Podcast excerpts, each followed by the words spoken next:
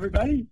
It's Wayne with Mark and Arib, and we are so excited that you've come to watch the Eat Community podcast. We know you're going to enjoy it.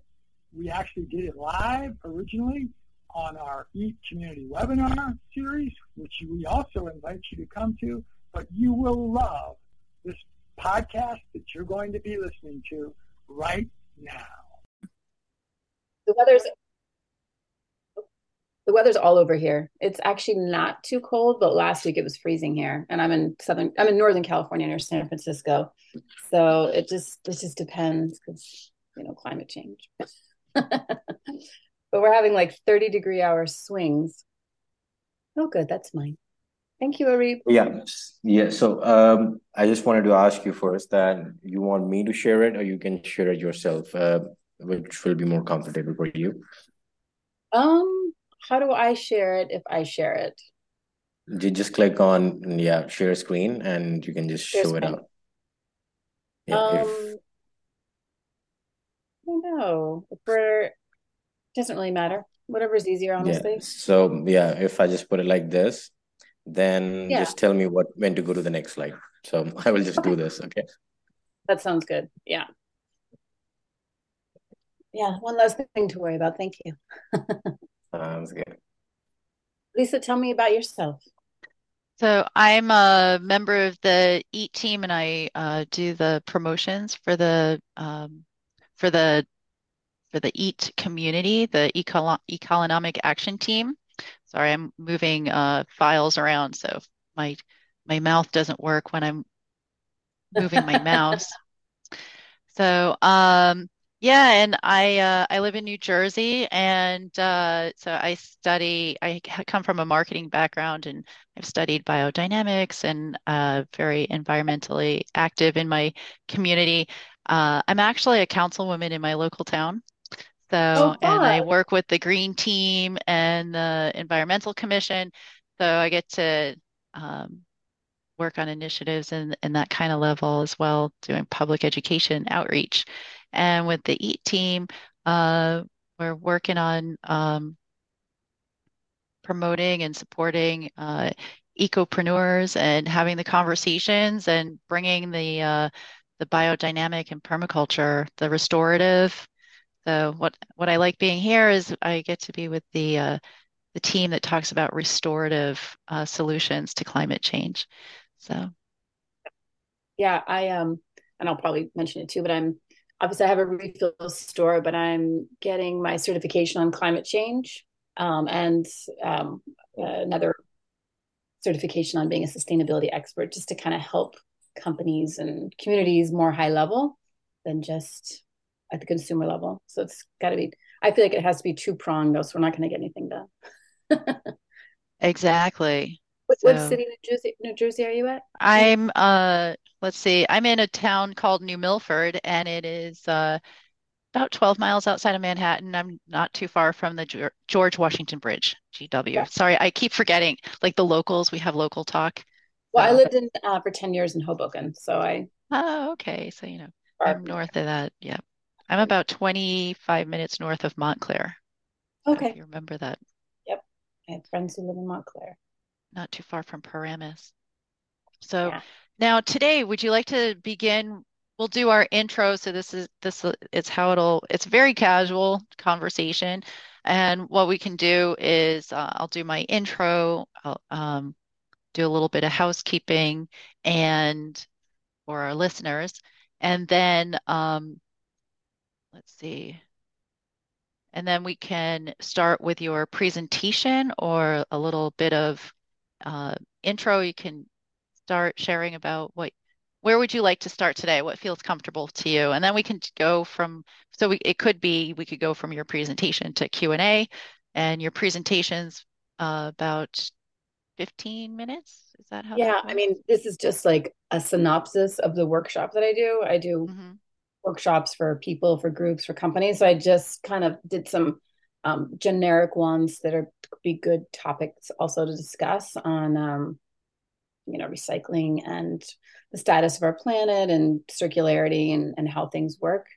So um, I can I don't know if I can do a little intro about myself and yes, please do. Yeah, what I'm currently doing, and then we could um, go into the the um, slides, and people can ask questions. It doesn't have to be a, you know, me just talk for 15 minutes. We can make it interactive through each slide because they're all they're all a little different, and they cover different parts of what I think are important for sustainability. Terrific, terrific. Yeah. No, that's great. So we have about four minutes before we go live. No, that's perfect. So I'm gonna get a sip of water before we start. Got my tea, green tea. It's a green tea? Green tea. Oh yeah, I'm a big fan of green tea. oh, me too. I have I have to have it every day. I don't drink Yeah. coffee. I just love my green tea. The only time I do not have a green tea is when I wake up because I have tried that. Then I, it, I don't know, it doesn't work with me. But after breakfast and uh, afternoon, yeah, at night, green tea is my thing. it's your, your favorite? Something warm and yeah. Yeah. Yeah, Yeah. I gotta have my I gotta have my coffee in the morning. Or I use uh, coffee and tea like co- I'm not a coffee person, I'm a tea person. And we have, I think, in South uh, like this part of the world, tea is a bit different. But then I'm not a big fan of that too. So green tea is something that really works. It's it's it really works with me. It's easy. Ari, where are you? I'm from Pakistan, Lahore. Okay. Yeah. And so tea, tea's not popular there? Tea is very, very, very popular. That's the main export here. So, Yeah. but I am not the tea. per- Yeah, I'm not a typical Pakistani person. I don't want to eat meat. So, do not eat meat that much. Um, chicken a bit. A kind of a vegetarian, not even that much of a vegetarian. a bit of odd one. That's okay. That's okay. Better, uh, less carbon footprint. Oh yes, family doesn't Yeah. accept me that way. So, yeah, I think uh, we've got two minutes, so let's get ready. Thank. Yay. Two minutes to blast off.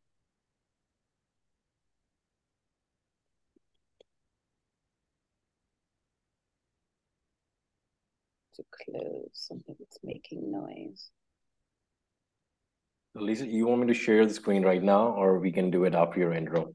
Uh, we'll do it after the intro. Sounds good. Okay. Like, yeah, let her, because I'm gonna do the intro, the welcome to the podcast, and then um, uh, pass the microphone to to Amy so that she can do her intro, and then she'll let you know uh, when to bring up. So, uh, Mark and Areeb like do not like to be on camera. So all you have to do, that. Amy, and the community knows that. So all you have to do, you can address them by name. You can say, Areeb, you know, can you bring up the slideshow? And then next slide. So Yeah, nobody wants to see us anyway. So How, how do you know that? Behind the screen, it's uh, good. No, I like to share my camera, but thing is that I'm working on different things right now, like sharing screen and all of that, looking at comments as well. So yeah, yes, You're I'm showing my face, then I get conscious that they went that way. No worries. busy back there. Yeah. And Mark, is that you at the table? The picture that's up? yes, right. Uh, all right, Lisa, uh, you're on. So take it away. All right, thanks, Mark. Welcome, everybody, to the Ecolona- Economic Action Team podcast. And today we are joined by Amy Golan, who's an ecopreneur and sustainability expert. And she's going to share with us about uh, some tips and tricks that we can share to make our lives daily lives more sustainable for the planet. She also has some new projects coming up that I'm interested in learning here a little bit more about that she was sharing before we started live. And I just want to remind everyone that the Ecolonomic Action Team is available to on your mobile phone through the Kajabi app. So if you go to your eatcommunity.com, you can sign up for the Eat Free community uh, Eat Elite members can get the webinar, the the podcast replay in uh, when they sign up for the Eat Community Elite program. So we look forward to join having you here. We're and people who are joining us are welcome to ask questions. Just type them into the chat. We'll bring them up. Uh, let's see. And then I'm going to pass the microphone off to Amy. And so she can do the introduction and share about Planet Renu and her journey into becoming an ecopreneur. Thanks, Amy. Welcome. Thank you. Hi, everyone. Thanks for joining. My name is Amy Golan, and I have started a company called Planet Renu. I started about five years ago, and it all kind of started with me looking at my carbon footprint, how I was living, what I was doing, and I always thought I was doing really well. And then I read some article that kind of laid out, you know, how you shop and how you um, organize your house with your electricity and your energy and your waste management. And I realized, you know what, I probably could do better. So that kind of started my adventure into um, figuring out how to do things better and doing research. And that led to me starting Planet Renu. And I kind of just gathered my favorite products that were mostly plastic alternatives. They were eco swaps, you can call them. Um, and I started selling them. I created a little online store. I started doing events. I started doing outreach in my community. Um, I was invited to the farmers market, the local farmers market. Um, she, the owner, came to me and was like, you know, we had these great, beautiful fruits and vegetables, and everybody comes and they put them in plastic bags. Can you come with your organic cotton produce bags and your reusable straws? and let's just get rid of plastic bags and plastic straws. And this was about four years ago, pre COVID. Um, so that kind of led me into that direction. And I've been doing events ever since, um, just trying to share what people can do and how they can do it. I offer products um, that people can use as eco swaps, but I encourage people first to use what they have at home. And then, if not, find a, a better buying decision. So my journey started with events and then COVID hit and everything kind of hit, kind of took a break. And before that, I was doing, you know, eco swap gifts for trade shows instead of like little plastic tchotchkes. I was doing organic totes and reusable straws and branding. Um, so I kind of had to pivot, like a lot of us did during COVID, especially if you have your own small business. And I um, launched the refill part of my business. Now, if you don't know what refilling is or refillery, it's taking any product you have for the house and going to a place hopefully bringing your own container and refilling on everything you need for the house your dish soaps your hand soaps your laundry could be your toothpaste sunscreen shampoo conditioners lotions all of that kind of fun stuff. Um, so I, I, added that to my company and my offerings. Um, and then people always go what, what can i do? Where can i start? So that kind of led me to doing workshops for local groups and for schools and helping with green teams, um, which kind of brought me to where I am today. I actually have a physical mortar store. Um, it's a refillery. I still have the online store, still doing events, and I'm doing a lot more workshops and consulting. I love to talk to anybody and everybody about how to be more sustainable and what we can all do to, you know, reduce our carbon footprint and just, you know, try to help maintain or preserve the earth that we have because the uh, advent of plastic really makes it difficult with um, what we're doing and what and what, kind of um, what kind of effect we're having on our climate and on our water system and our agriculture.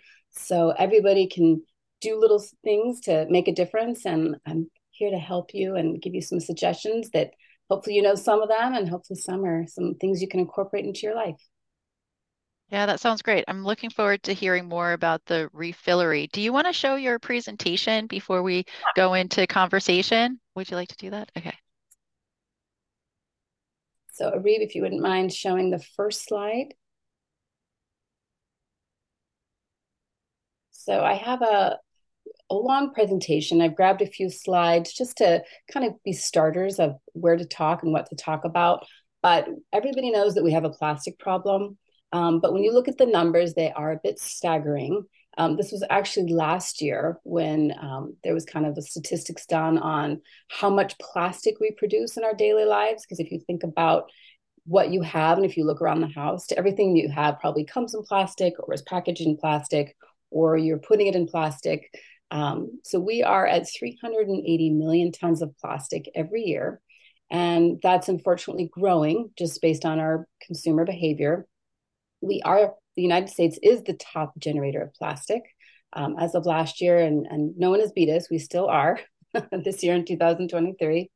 Um, and the sad part is we really don't have the infrastructure to properly recycle all of the plastic that we are creating. Uh, there's different types of plastic, and a lot of the plastics, especially little flimsy ones, are not recyclable.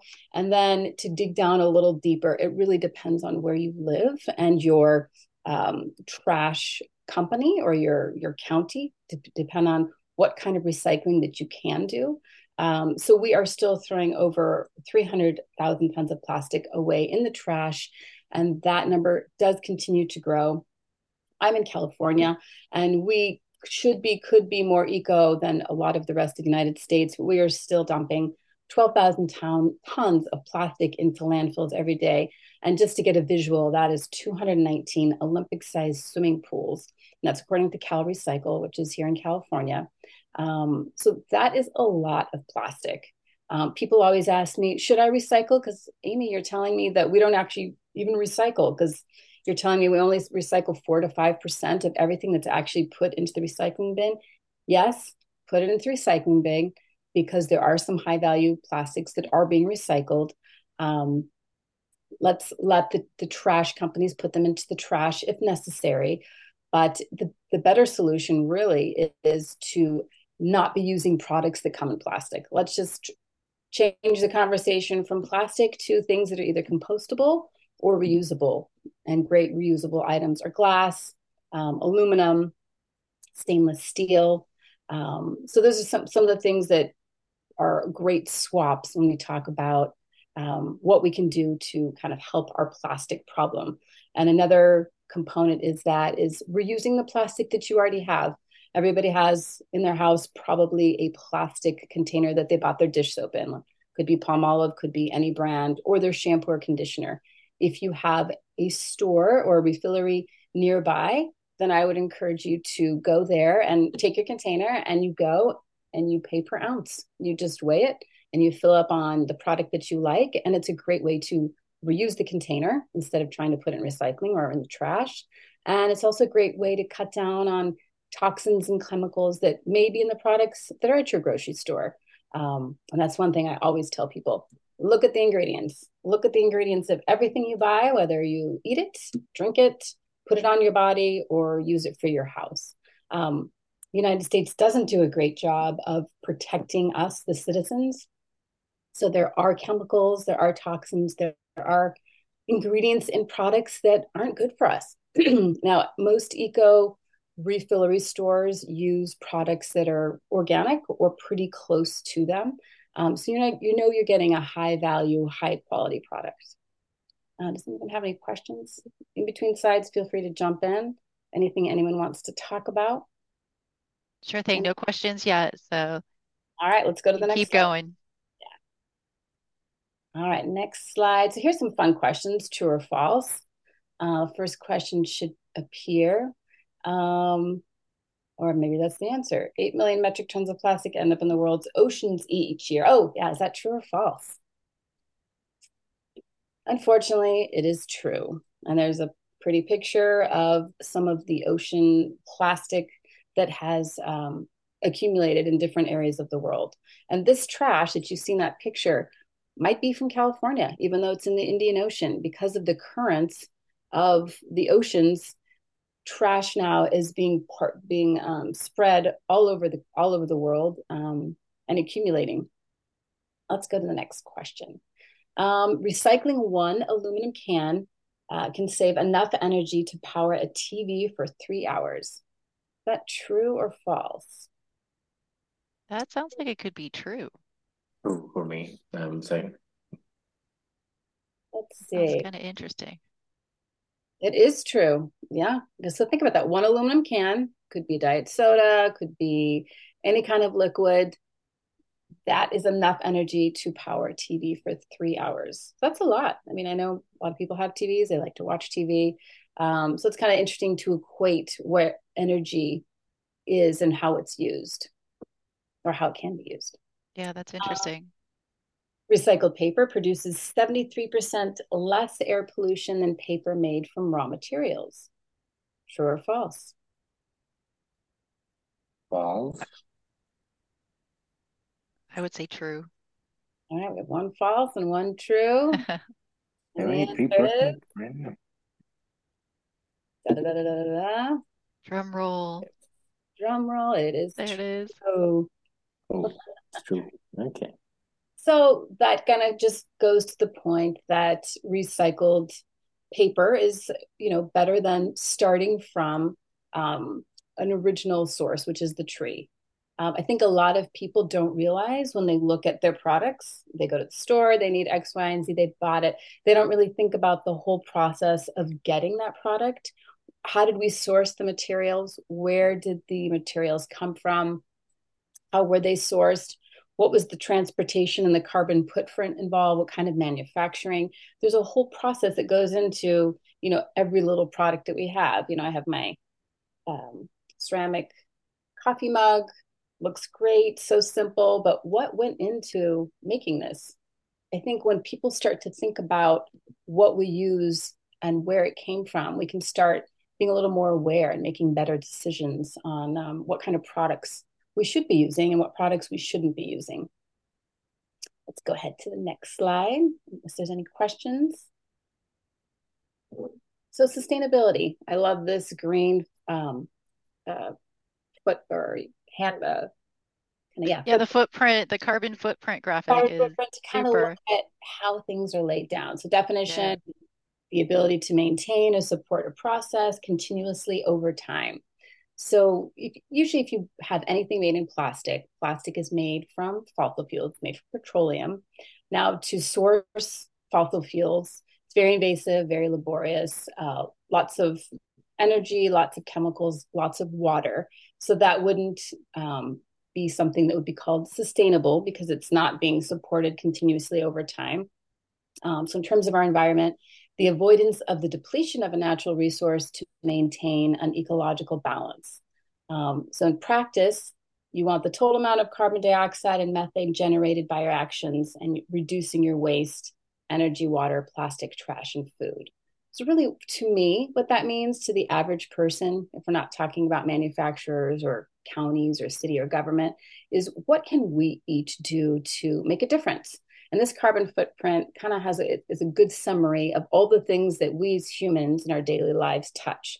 We touch fuel, we touch gas, we touch recycling, we have waste, um, there's transportation, we use electricity, we use water, um, and we use our dollars for all of these things. And it's that's one thing that we can really control is how we use our dollar, dollars, putting them towards companies or products that are taking care of the offset or producing things sustainably, um, we can control that. We can buy from people who are taking care of that for us. Um, so I like people just take a snapshot out and think about what are you doing in your daily life and what are some things that you can do better. And everybody can figure out a few things they can do better. But I tell people start with one or two, make it a habit, make it a practice, and until it's something that you do habitually, like shopping bags. How many people take shopping bags to the grocery store? Hopefully, everybody. That was a oh yeah. Here in New Jersey, where they passed the uh, ban the plastic bag law, so we are now uh, bringing our own reus- reusable bags to the to the stores in New Jersey. Yep. Yeah, so same it's, here, it's in, same here in Pakistan. Same in here in Pakistan, and it changed it two years back. There was a ban and now no one is allowed to sell those plastic bags. So everyone has these recycling ones. But it costs a lot to be honest. I never like because the plastic bags were free but now you have to purchase these recyclable things which they have imposed uh, but obviously it takes a dent on your uh, which is a good thing too but i think it can be a little less cheaper. Well i think also you can use any bag if you just need to get into the habit of bringing it to the store, I think them charging you, they're trying to make a point to be aware of it. Like if you don't remember or if you're not making this a habit, then you're going to have to pay for it. You're going to have to offset what it was to make that plastic bag. Whereas previously, because plastic is cheap, we've given them out for free.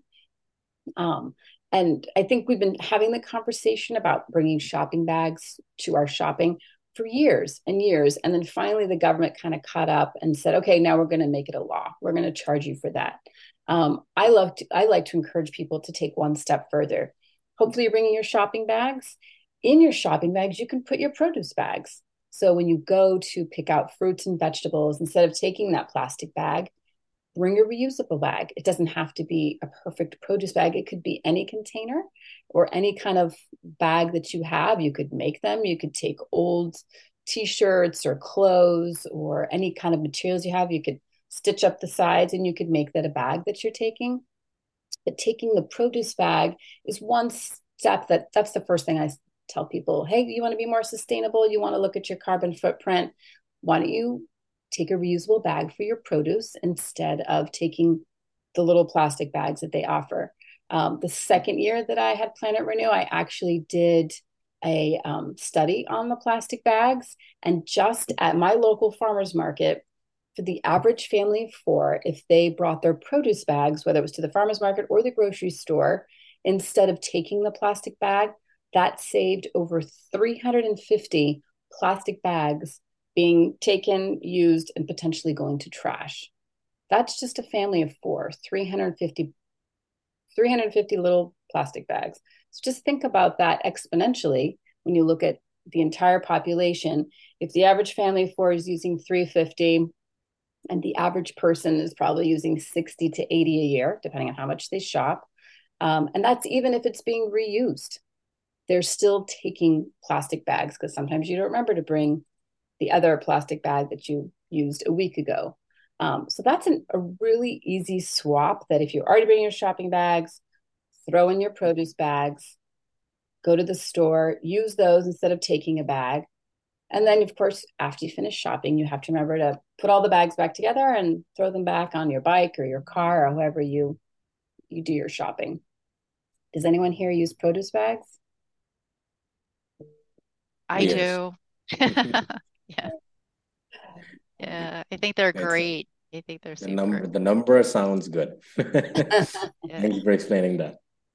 Yeah, I was at the farmers market and I had a big huge graph and every time uh, people purchased produce bags, we had like a little lever that showed how many were being used and how, how much um, plastic bags that were saving. Because people like visuals, they like to see that they're making a difference. And if you give them a number, wow, family of four, 350 bags a year, that's a lot because you know you take a bag and you fill up your apples you take another bag and you um, you know get your carrots you just think well it's no big deal it's just a few bags. Well they add up. Sorry about that my phone's ringing. I do That's have okay. a question yeah i do have a question but i think i will ask after like in the end of the presentation or i can do it right now whatever yeah ask now. Yeah. Okay so here's the thing. I i have like you have told the numbers here and i think uh, in last five years we have seen numbers that this much have this percentage this percentage has been done wrong. Then we started working on the climate change and we started doing some little bit of efforts. But do we have a number like did that affect like did that change anything in the climate? Are we a back like back a little percent than what we were before? Like that's my like we always hear the bad numbers the big bad numbers of this much wrong has been done. Right. But are there any good numbers what we have done right? Um, there are good numbers. I mean, you can see in different parts, you know, take one of the countries and you can see some of the effects of how areas, and you kind of have to break it down to which kind of area we're talking about. Because I always like to look at what's going on with the ocean, what's going on with the earth where we're living, where we're growing our food, and what's going on with our water. Because at the end of the day, all of these things are connected. And what we buy and what we eat and how things are manufactured and produced, you know, add to the whole circle and cycle of how things go. So when people are making better changes and there's less um, production of things made out of petroleum, then yeah, things do change, and also the air. I forgot the air, air, water, and the earth. Um, you know, you can take a look at different areas where you know sunscreen um, that's not reef safe, and now people are more aware of it. How is that affecting the coral reefs? You can find good statistics, and you know, even when I talk to people we can talk about what's doing wrong, but I, I do like to be positive and tell people what they can do to make a difference because I really believe in if everybody if everyone made a few changes and then it was exponential, that's how change starts to happen. And you know, if you look at the food chain, for example, or, or just manufacturing in the U.S., um, high fructose corn syrup. It was put in absolutely everything in our foods. We don't need it. It's not necessary. It's a cheap sugar that was made for for manufacturing and people made enough noise wrote enough letters talked about it the manufacturers finally changed it and there was a ban on getting rid of it um, out of your you know cereals your breads your ketchup. Now if you go into the grocery store there's heinz ketchup without high fructose corn syrup. We don't need it. But i think people need to use their um, voices. They need to use their dollars for things to change. We i look at having a store and talking to people and groups and really focusing on education as a bottom up approach we are the consumers. We use our dollars. We are um, living day to day and then there's the top down approach and that's your government and that's your political groups and that's your manufacturing. And both together will make things change but sometimes we just need to make enough noise honestly. I'm not sure if I answered your question, but the bottom line is there is good news. It was a good answer. Yeah, it did. yeah, I think sometimes, like to follow up what a, a, what the two of you are talking about, is that sometimes the climate change conversation can feel overwhelming to people. And it's like, well, if I do this little thing, does it really make a difference? And what I hear you saying is, yes, it does. And if everybody made a little change, then those little changes would exponentially add up and make big bigger changes contribute to the no, bigger changes I true like everyone yeah. believes that and i think we are the affected one here i'm from pakistan you heard about the floods last year mm-hmm. right now the the i think you know about this aqi this air quality index mm-hmm. it's 459 here in lahore and uh, 459 means by like it's hazardous right now. So it's really difficult to breathe air and this happens every year and this has been happening for like last seven years now. When i was growing up it was not like this. We used to have clean air and now it's difficult to breathe. So it change is happening. Like it is really affecting us. So mm. and i think every place i guess. So you feel like the change, uh, Arib, in the air quality is from manufacturing? Is it from lifestyle, like cars? It's from burning. It's from everything of that. We have that, but major contributor is I think crop burning. So that's the reason we heard from government, at least, that there is some burning of crops, and that is crops means I think that's the waste material of that so they burn that out and it goes out in the clouds and then it just becomes uh, smog here for us. Yeah when you burn um, when you burn something a lot of the particles that go up into the air they don't evaporate they don't go away. And that's why you get that lingering smog feel. And unfortunately with fire a lot of those particles can be toxic. So you know i know that a lot of countries burning has been a practice for fields or even for trash um, but it's hard to get rid of. Um, obviously, the best solution is not to burn, but it's I think coming up with op- options and solutions for those that are burning. What can they do instead? What should they do instead? How can they do that?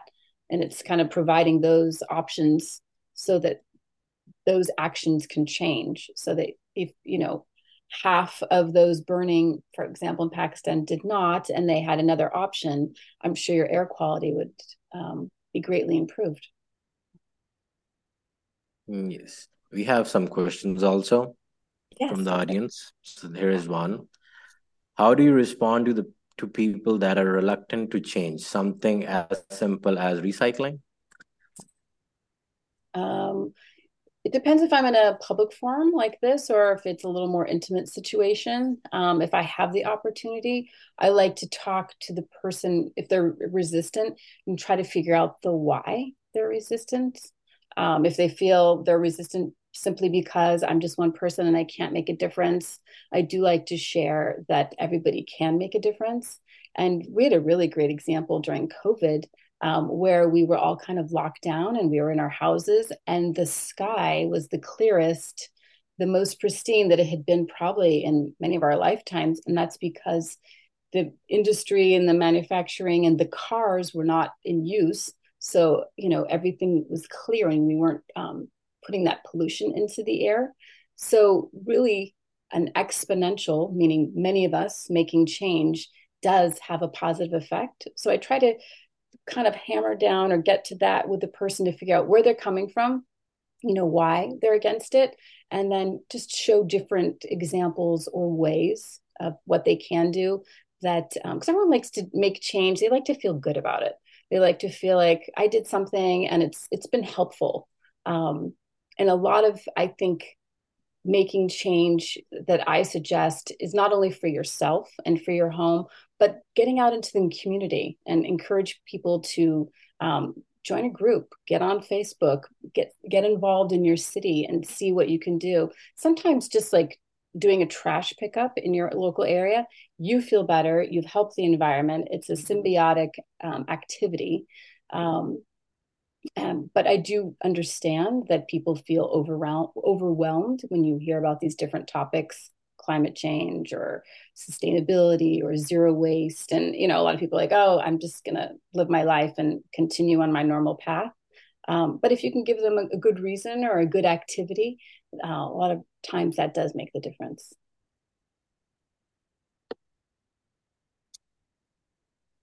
See. Why do we need to be more sustainable? Well, we covered some of those. Um, I think we, Arib gave a really clear example. yeah. yeah. Um, these are just a, kind of like a quick laundry list of specifics. Um, a lot of people don't think about their landfills that are in their area. And one of the first things I, I, write local articles and on who's doing what in their area. And one of the things I did a couple years ago is I went to my local trash company, the ones who pick up. And fortunately, in California, we have composting, we have uh, recycling, and we have trash. So we have three bins. So I kind of wanted to follow the trash. Um, so I went to our local company and in the United States, I believe that they're all open to the public. If you'd like to go, you'd like to take a tour, you'd like to get more inf- information, I do highly recommend following the trash because once you see what happens, um, it kind of it's more meaningful when you just you know take a piece of paper and you throw it in the recycling bin, or you have a package and you throw it in the trash. It's kind of out of sight, out of mind, not my problem. But if you actually go and see what a landfill is and how it works, then you can kind of have some connectivity to, you know, your connection to the situation. Um, so if we are more sustainable, we will reduce waste and the size of our landfills. Um, because we have composting here in California, I have a family of five, and in my bins, our trash every week is literally less than a foot. It's about this big. Um, my recycling is about half of our bin, and the rest goes into composting. So um, we really can make a difference, and it just starts with your trash. Trash is the simplest, easiest way to start. Um, if you don't have composting available through your waste management company, I highly recommend um, seeing if that can be changed. If you can call them, email them, get a group together, go to your city council, um, try to implement that because then it's super easy. You have a green bin, your landscaping and your composting go in it. And in your composting, we'll have another slide on that, but you can put more things than you think you can. Everything from your white paper towels, unless you're using reusable, all of your food waste and bones, eggs, um, byproducts. Um, so it's a really great way to cut down on your trash. I always tell people if your trash smells, then you've put something in there that shouldn't have gone in there. Um, if you don't have composting in your city, you can start your own composting. You can get a little bin, you can Google it, YouTube, and um, put all of your scraps and all of your um, products there. Um, another great reason to be sustainable is preserve our natural resources, not just for us, for future generations. And that goes back to your water, your air, your soil, and fuel. We want to prevent worsening climate disasters. Uh, again, it's all connected what we do, how we do it, how things are hot, cold, storms, hurricanes, all that stuff. Um, and we want a more equitable future globally, you know, not not just for us, but for everybody. And that that's worldwide because we are there's some disparity on on the countries and resources, and uh, we want to have this world for everybody. Any questions on any of this? Nope, looking good. You can keep going. Okay. Um, so next slide. So one good one good um, topic to talk about when we think about being sustainable is a is a term called circularity.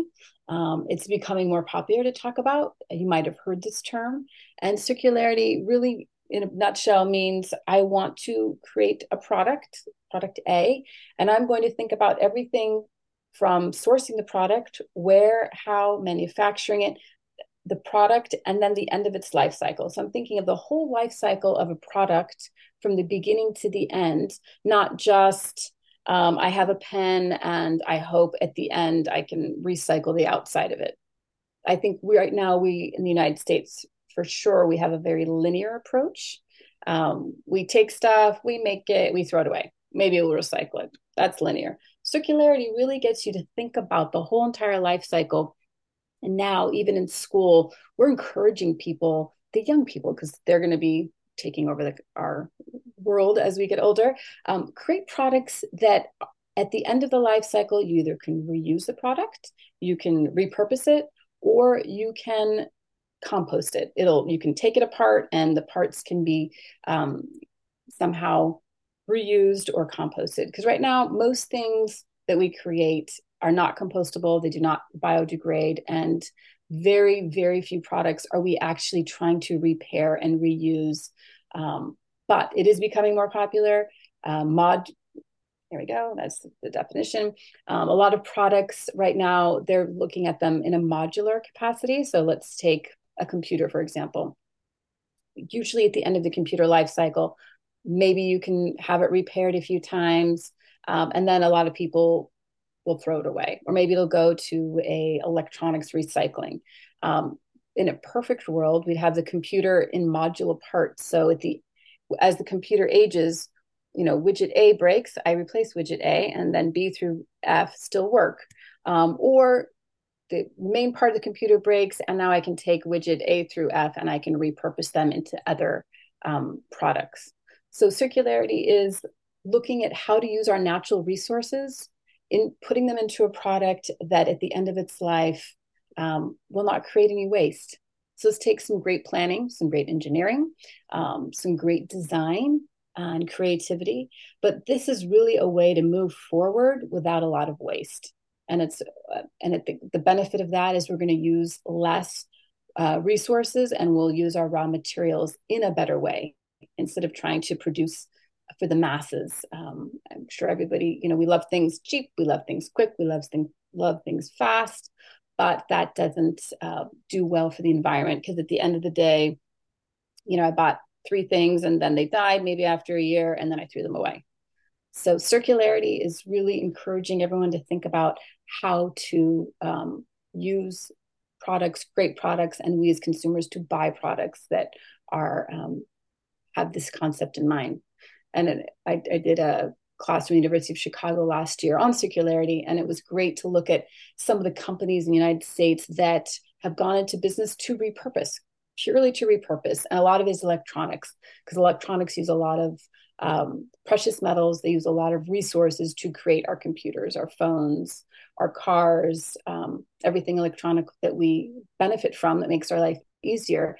And so, taking all those products and how to repurpose them how can we keep their life cycle, extend their life cycle? Um, you know, and we did this study where would you go and buy a new computer if yours broke, or would you be interested in in having it, um, you know, repurposed or fixed first? If your broke, if your vacuum broke, would you try to get it fixed first, or would you buy a new one?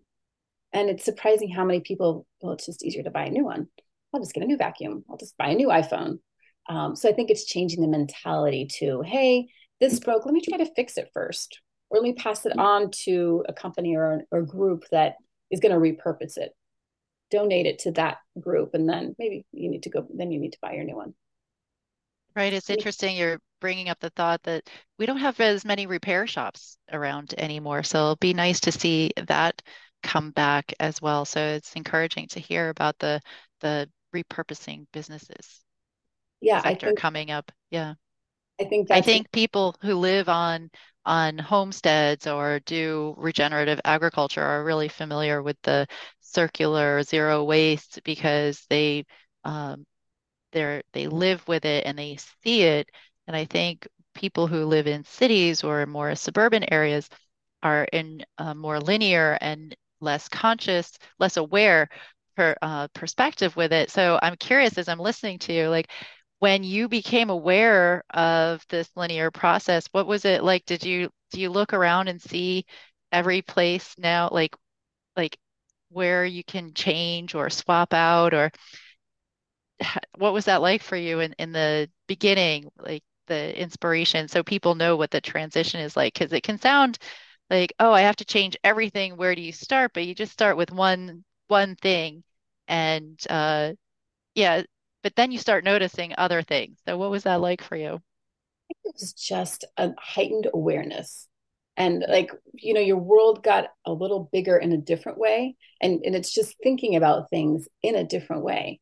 Um, and I and just to the pack that my my class with circularity, repair shops for every type of electronic, that is going to be a new developed sector.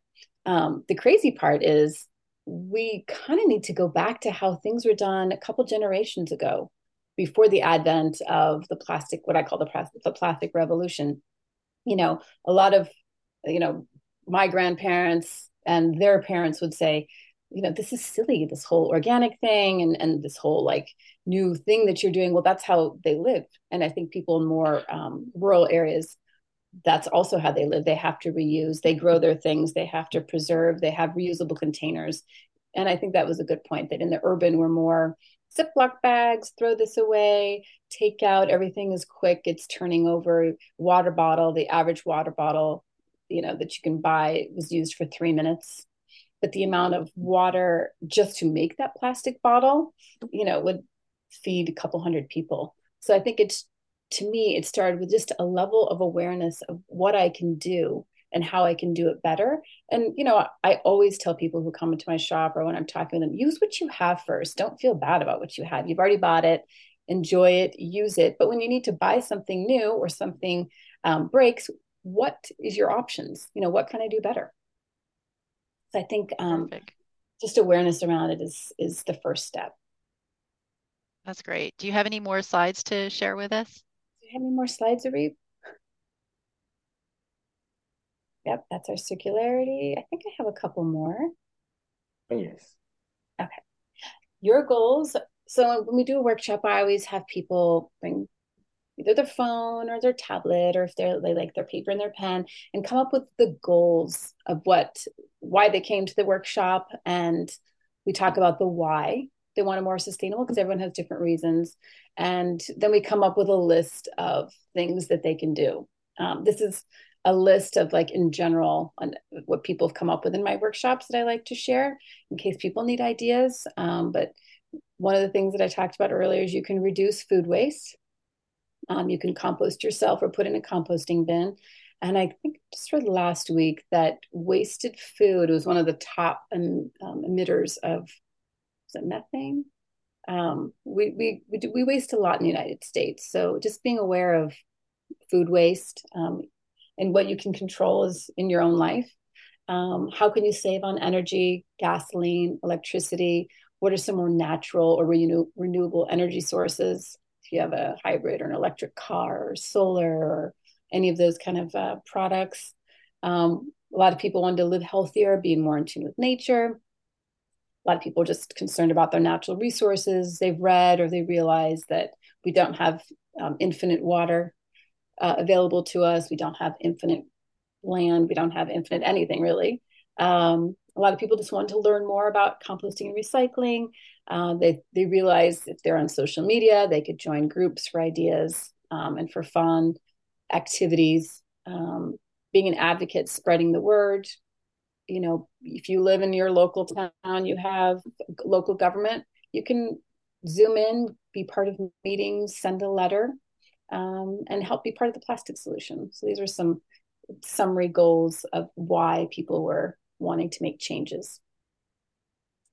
So we want to have one question here. Yes. Which is more of a comment plus question. So this is here we go. Researchers have genetically engineered a marine microorganism to break down plastic in small water. The modified organism can break down polyethylene terephthalate PET, a contributor to microplastic pollution in oceans that is used in everything from water bottles to clothing. Any thoughts? The researchers are really doing something. Yeah, are you aware of this at all, or is this? I've heard about it. Yes, Yeah. I've, I've heard of, of a couple different um, little startups that are working on um, breaking down plastics, either in the ocean or at, at waste management facilities. And I, I think it's uh, fantastic. I think that's something that needs to be more wide scale. So I know that a lot of them right now they're just doing testing and they're seeing like the cause and effect and if there's any byproducts from doing that. Um, but these kind of things are the technology that we need for the future. Um, in addition to this, you may have heard about the uh, the great it, the uh, gar- oh, the Great Garbage Patch, and uh, off the coast of San Francisco, there was a startup coming to take all of the trash and bring it in so that we could process it here on land. Just different things to help kind of clean up and break down the mess that we've already made. um, they they sound more like a workaround rather than the actual solution. Like you put a band-aid on something. yes. Put a band-aid on something. Don't do the right thing, but just put some a band-aid for some time. And yeah. Well, my first my first recommendation always and at all times is, you know, kind of look at how we're doing things and change. Get to the root of the problem and the root of the problem would be not using petroleum products not using gasoline um, not using plastic. That would be the root of the problem. Making changes that you know we don't need to rely on plastic. Um, but we've already created enough plastic that is not being paid attention to that we do need work we do need solutions like this. So i think really going forward it's twofold.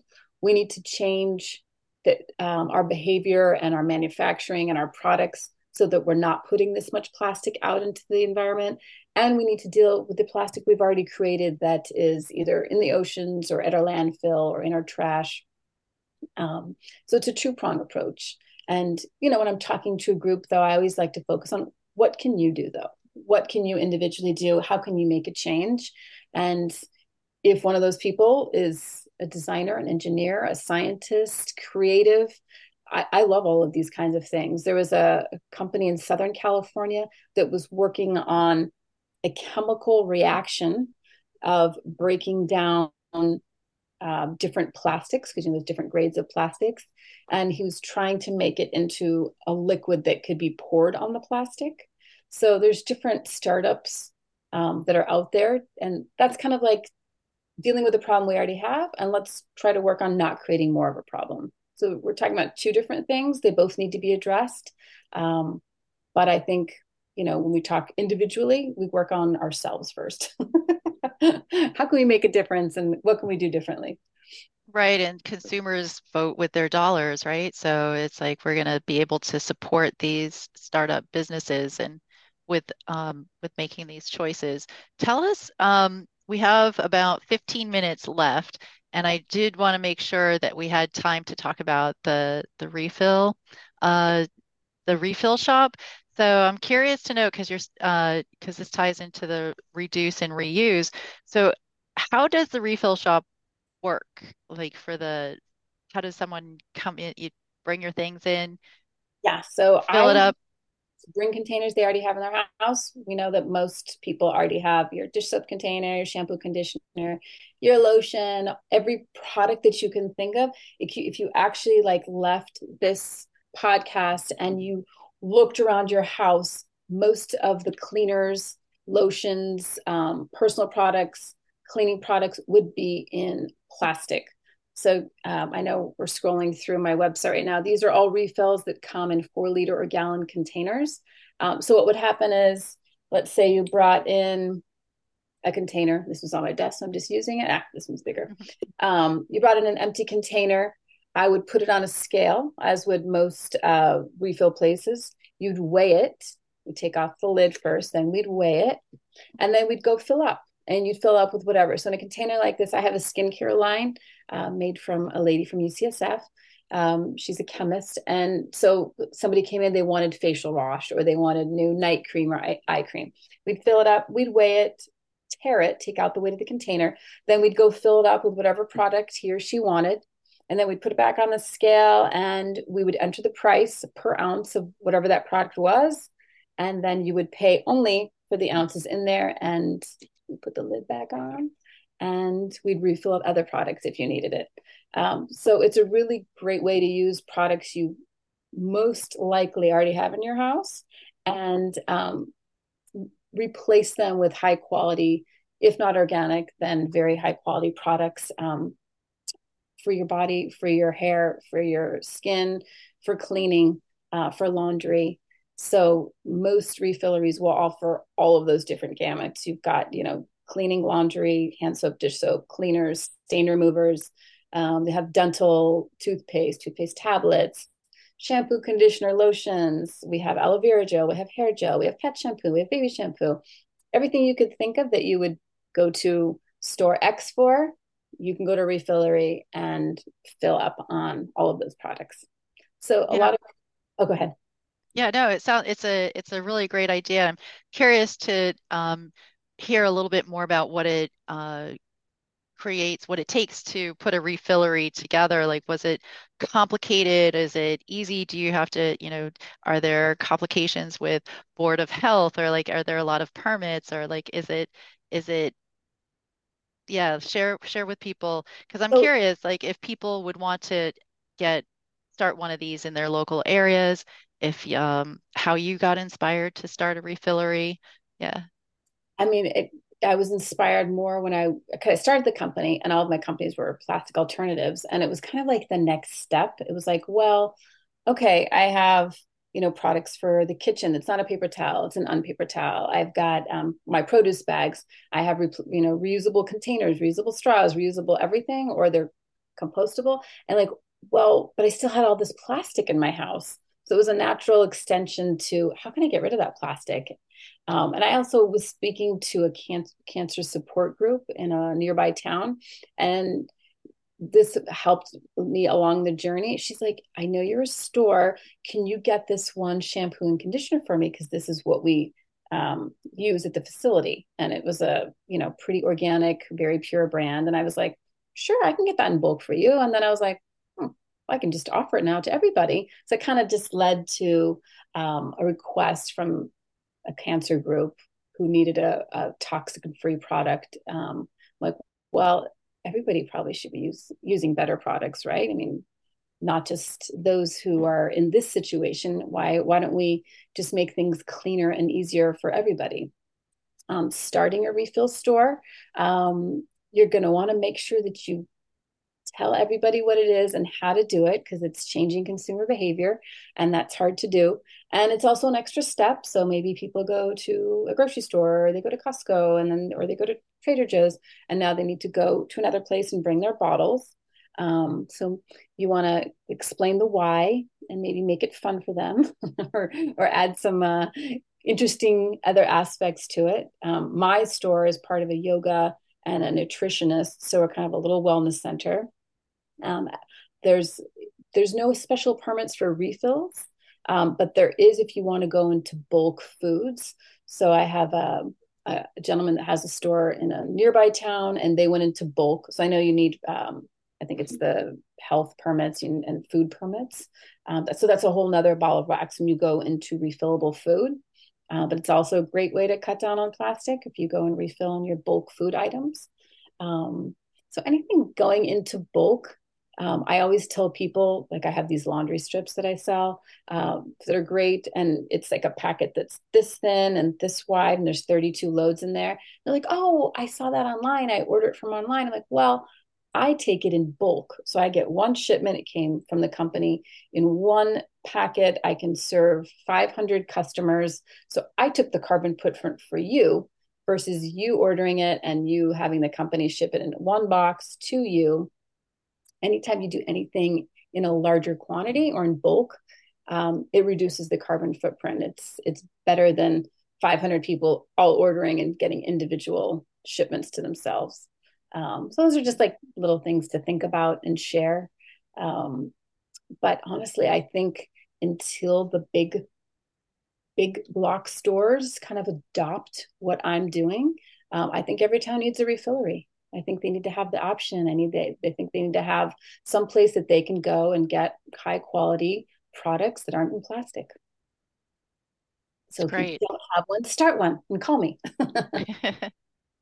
That's terrific. Thank you so much. Are there any, Arib, how are we doing? Are there any questions or comments from the uh I don't Yeah, I see see- any new, new I one see a here. question. Oh, we're getting some hearts and loves. I like to see those pop up. So thank you. Thank you for the hearts and loves for those of you watching. Yeah, I see a question about uh, circular economy. So any Mhm. thoughts on embracing circular economy? and I'm sorry, what was the question? Uh, about circular economy. So any thoughts on embracing? I mean, the circular economy, that I think if there is one thing to think about is how can we have a product that we think about the life, the complete life cycle of it, and that is circularity. I want to produce um, this coffee mug. What kind of raw materials do I need? Who's going to manufacture it? What kind of transportation? Where is it being sold? And what's going to happen at the end of its life cycle? I want to make sure that this is either reused, repurposed, or it's going to be compostable, biodegradable. That to me is the epitome of circular economy. So any Is there kind of- any nation right now? I think you said that there are a few companies in US which are trying to follow that uh as, but do you think any nation who is like beating everything like everyone else? I feel like Japan is doing a really good job, but again, they do a lot of bad things too. It depends what we're talking about. Um, I do just because I'm in the space and I talk to a lot of people. Europe, a lot of the countries in Europe, as well as Australia, they do a better. Their governments do a better job of making sure the products are better for you. There's less chemicals or toxins, especially if you're talking about the beauty industry, than we do in the U.S. Um, and they're they're not as manu they're not as uh just like fast fashion or fast access heavy as we are? Like if you go into a lot of stores in europe um, you might find a lot of the products i'm selling because that's just what they do and what they've been doing.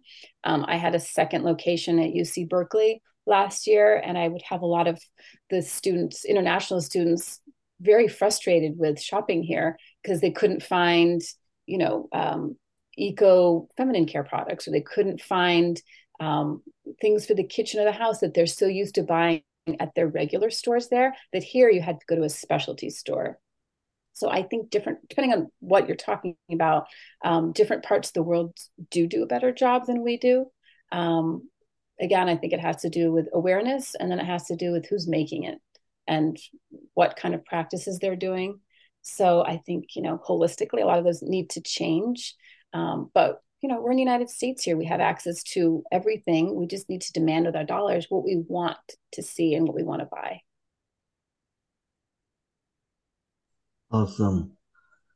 And um, there is a question about CCS. So the feasibility and future of carbon capture and storage. So do you have any thoughts on that? On carbon capture? Right. Um, well, that is, as far as I know, and I've known a little bit about it, some technology to help um, capture a lot of the carbon that we are emitting or that uh, manufacturing processes are emitting emitting. And there's different uh, ways to do that and there's different technologies. I know one of them was trying to capture a lot of the emissions and put them underground. Um, there was another company trying to capture them and try to disintegrate them um, but I, as far as i know we're not terribly advanced in that area but that is one offset to you know kind of some of the bad things that we're doing in our economy. Um, so there's a lot of really great innovative people and companies coming up right now, which which I love. And I think um, as consumers, the more we become aware of who's doing what and, and we can support them either with dollars or even with just awareness and like right now like we're talking about it um, that has an exponential effect. And i think that the, the power of communication and the power of knowledge is, is super important. Um, at the end of the day i always tell people and i'm kind of switching topics here look at the facts look at science. Um, right now one of my classes is really just the science of how everything operates in your weather and with your agriculture and um, how things are how we process things. And you know that's not something that can be interpreted. It's not a personal opinion but it's something that's real and it's tangible. And that's where we can have honest conversations on how things are working and how we can change things. Great. Uh, Thank you. We love highlighting people who are working at a grassroots community level and uh, doing really interesting things for the their themselves, sharing with others, and growing businesses too. So it's really inspirational. So, what's next for you on the on the horizon? Um, well, I love my little store and I love refillery, and I think I'm kind of heading in like a two prong approach one is really just raising awareness around what I'm doing, um, which I thank you for having me um, to do that kind of on a larger scale so people can look at what they're doing where they live. Um, and also trying to look at more uh, policy, you know, what kind of things are happening in my town and in my com- in my in my city and my county and you know being more of a voice um, I have a monthly newsletter and it was more general, like what we're doing in our city. And I've just started to include higher level things for those that are interested in it, like the Global Plastics Treaty. You know, what is it? Let me just tell you what it's about. And here's some petitions if you want to be involved in it. So I, am heading more into just increasing awareness around all these topics and um, letting people take in what they can and, and um, raising awareness. Thank you. Thank you so much. So all the best to your future successes and uh, endeavors. So thank you so much for joining us, uh, Arib and Mark. Do you have any other? Is there anything else? yeah, I just wanted to say thank you. I'll go to my camera this time. So oh, there he is. Hi. Yeah, thank you so much for being on, and it was um, really, uh, I think, good presentation, good conversation, good podcast podcast session and I hope our community members will love it. It will be um, on our website in like about two days, and I will share the link with you so you can just forward it to your network. And yeah, best of luck for the future. Thank, Thank you so much. much for having me. And if anyone has any other questions or comments, and feel free to reach out. Um, I don't know if I should put my email in there or we want to share it. Or... Yeah, we'll we'll share your contact with the audience. But um, I see Wayne is here. I'm uh, I'm not sure if he's able to join us, but um, uh, if he has any questions or you know, uh, maybe Wayne, he... are you able to unmute at all? See if he can just say hello. Okay, he's on the road, but um, he's on the road. Okay. Yeah, but anyhow, uh, thanks so much for being a guest to us and we appreciate everything you do. And Thank best you of luck. I, I, enjoy your podcast also, and I, I discovered it maybe a few months ago, and uh, I, I love what you guys are doing as well. So thank you for that. Have a great day, and any other questions? Mark, you know, Mark, let's yeah, I think it's yeah, I think yeah, yeah, everybody have a great rest of your day, and best of luck to everybody. So thanks a lot. Yep. Mark, take us out. Thank you, everybody. Hey, everybody. I bet you enjoyed that immensely. That was one of our most amazing presentations here at the EAT community. Please look forward to our next podcast in the very near future, and we look forward to seeing you again on the EAT Community Podcast.